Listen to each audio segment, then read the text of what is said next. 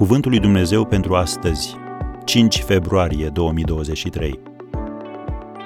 Dumnezeul meu să îngrijească de toate trebuințele voastre. Filipeni 4, versetul 19. Tu de cine depinzi? Cum poți să-ți dai seama că depinzi mai degrabă de oameni decât de Dumnezeu? Iată cum. Te superi pe șeful tău pentru că nu-ți oferă acea creștere salarială pe care crezi că o meriți? Te mâni pe cineva drag pentru că a refuzat să-ți dea cu împrumut? Dacă faci asemenea lucruri, aștepți la ușa nepotrivită să-ți primești binecuvântarea. Da, te doare când eforturile tale nu sunt recunoscute, dar tu trebuie să înțelegi următoarele. Dumnezeu se va folosi de oameni ca de niște instrumente ca să te binecuvânteze – însă numai El trebuie să fie sursa binecuvântărilor tale. Cugete la aceste versete din Scriptură. Vezi să nu zici în inima ta, tăria mea și puterea mâinii mele mi-au câștigat aceste bogății, ci adu-ți aminte de Domnul Dumnezeul tău, căci El îți va da putere să le câștigi. Scrie în Deuteronomul 8, versetele 17 și 18. Un alt verset.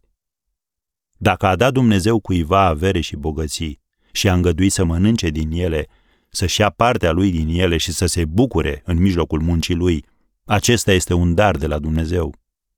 Eclesiastul 5, versetul 19. Și încă unul. N-a cunoscut că eu îi dădeam grâul, mustul, unde lemnul, argintul și aurul cel mult. Osea 2, versetul 8. Care a fost problema acestei femei despre care e vorba aici în Osea?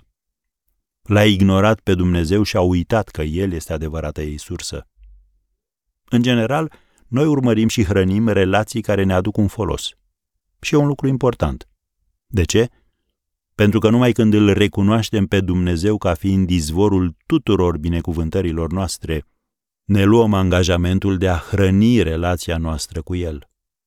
De aceea Domnul Isus a zis, Căutați mai întâi împărăția lui Dumnezeu și neprihănirea lui și toate aceste lucruri vi se vor da pe deasupra. Scrie în Matei 6, versetul 33. Dacă îl urmezi pe Dumnezeu, seamănă cu generozitate în împărăția sa și așteaptă-te ca El să-ți împlinească nevoile. Iar eforturile tale vor fi binecuvântate.